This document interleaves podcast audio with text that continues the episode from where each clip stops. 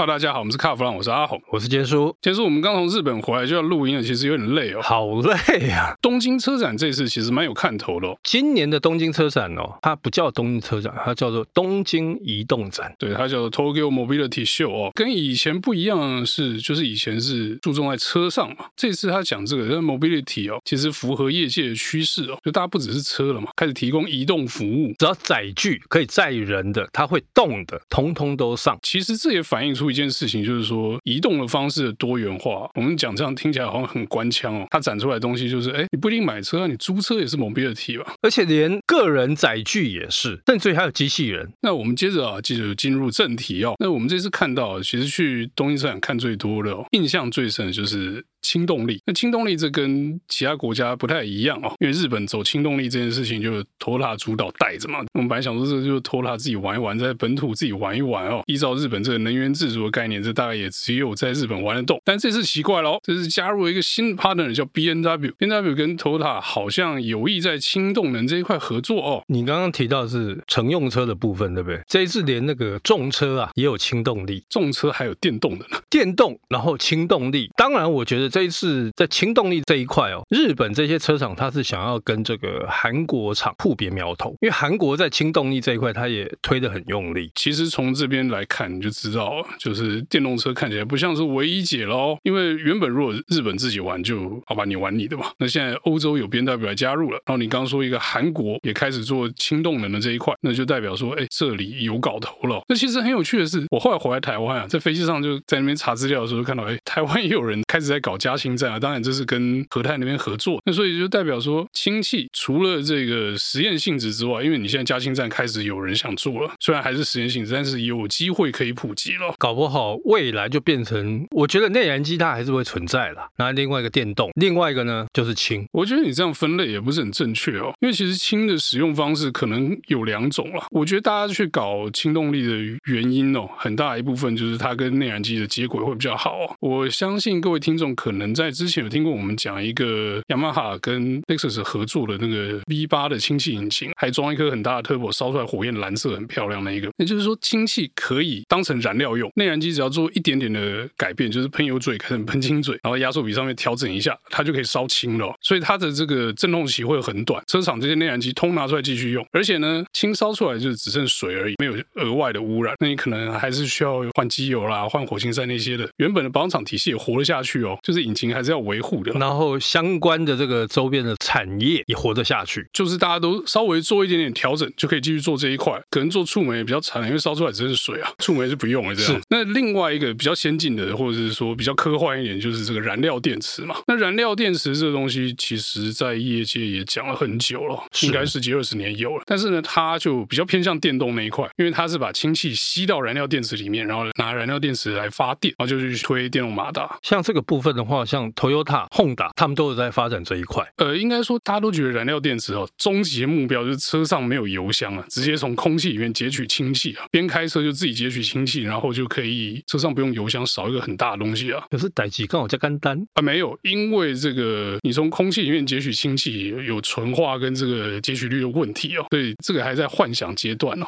燃料电池还是跟这个氢燃料车一样啊，车上要背一个氢气桶，而且是一大桶哦。然后呢，它也有转换效率的问题嘛，因为你等于是说从氢气，然后经过这个化学能的变化，变成电能，电能再去推马达，这个燃料转换的效率呢，跟这个氢气直接喷到气缸里面烧，到底谁比较厉害，我们都不太确定哦。那当然，这两个科技都还有在前进跟发展的可能。那现在看起来，当然那个氢引擎比较快了，而燃料电池可能有机会后来居上哦，因为它比较靠电动车那一块，它的。动力的部分就是它的马达那些，现在也有很成熟的配套嘛，所以它也很有机会。我觉得这两个可能不相上下。我觉得这个应该算是说未来的一个新的趋势。毕竟我们这样看一看哦，电动车基本上差不多饱和了。它如果说在电池上面没有技术性的突破的话，大概就差不多这个样子。电池的部分，你不是说这个 Toyota 有推出一个新的电池模组吗？他们说他们在这个再过个几年吧，他们要推出这个固态电池，但是固态电池已经喊很久了。固态电池不是台湾有一家很厉害的厂商有做吗？哎，有做，可是它还没有商转呢、啊。OK，所以就还没有车厂真的拿固态电池装到车上，是因为没有一个车厂他愿意去当那个白老鼠。万一这个东西，比方说效能不好啦，或者是说这个安全性的问题啦，那谁要来担？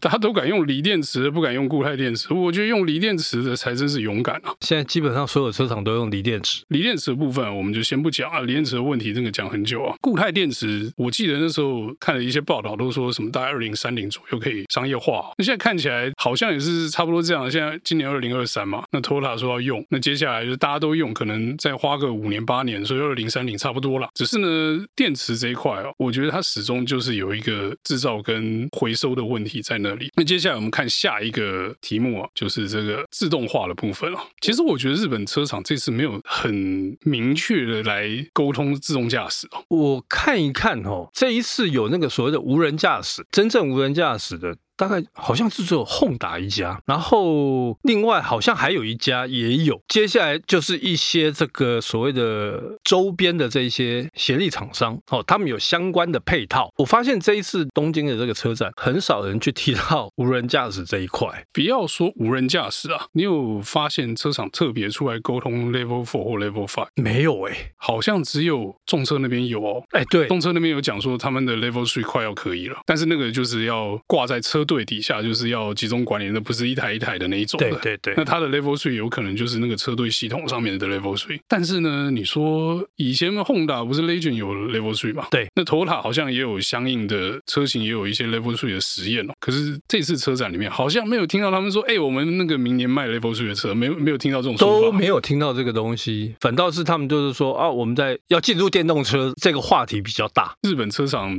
在电动车这一块，你说跟中国比当然落后很多，然后跟其他。国家的车厂比，哎，好像脚步也相对慢哦。可是呢，这次每家都说，哎，我们电动车长这样，感觉上就是这些日本车厂，他们都在秀，秀出什么？秀出他们下一个世代的造型概念。造型概念这点蛮重要。其实日本车厂，我觉得在这一块其实蛮讲究，不论个人喜好或是这个美丑的部分，他们在设计方面有他们独到的地方。是。那我们今天提到这个这个动力的部分哦，哎，我觉得还有另外一台，另外一家车厂，我觉得他一直很坚持。就是 Mazda，他出了一个双转子引擎的电动车。确定你没有讲错吗？你前面是双转子引擎，后面是电动车，所以它到底是电动还是引擎啊？它应该就是所谓的自带发电机的电动车。你说的是马自达的 Iconic SP 哦？嗯，但其实那台车早穿帮了啊，那不会是那个动力啊？不会嘛，对不对？因为马自达之前在美国专利局有注册一台大型双门跑车，然后那个设计架构全部都注册，那个车架可以吃直流引擎，刚好跟最近马自达。发表那个新车啊，看起来是同一个动力，直六的 Turbo。OK，但是那一台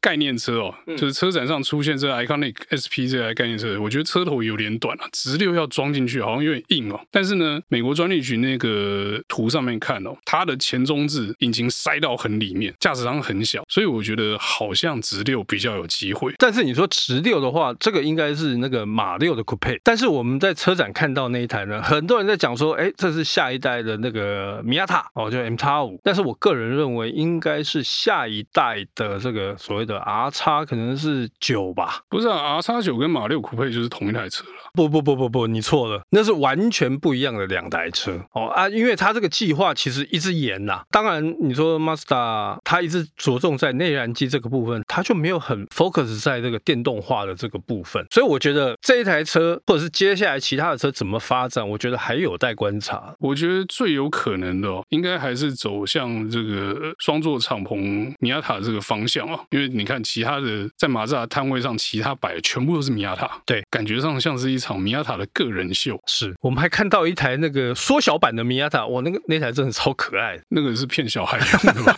好，那我们今天这个有关东京车展的部分哦，就到这边先暂时告一段落。但是其实东京车展还有很多看点，接下来我们会跟大家分析这个东京车展还有什么其他厉害好的部分。谢谢大家收听，谢谢。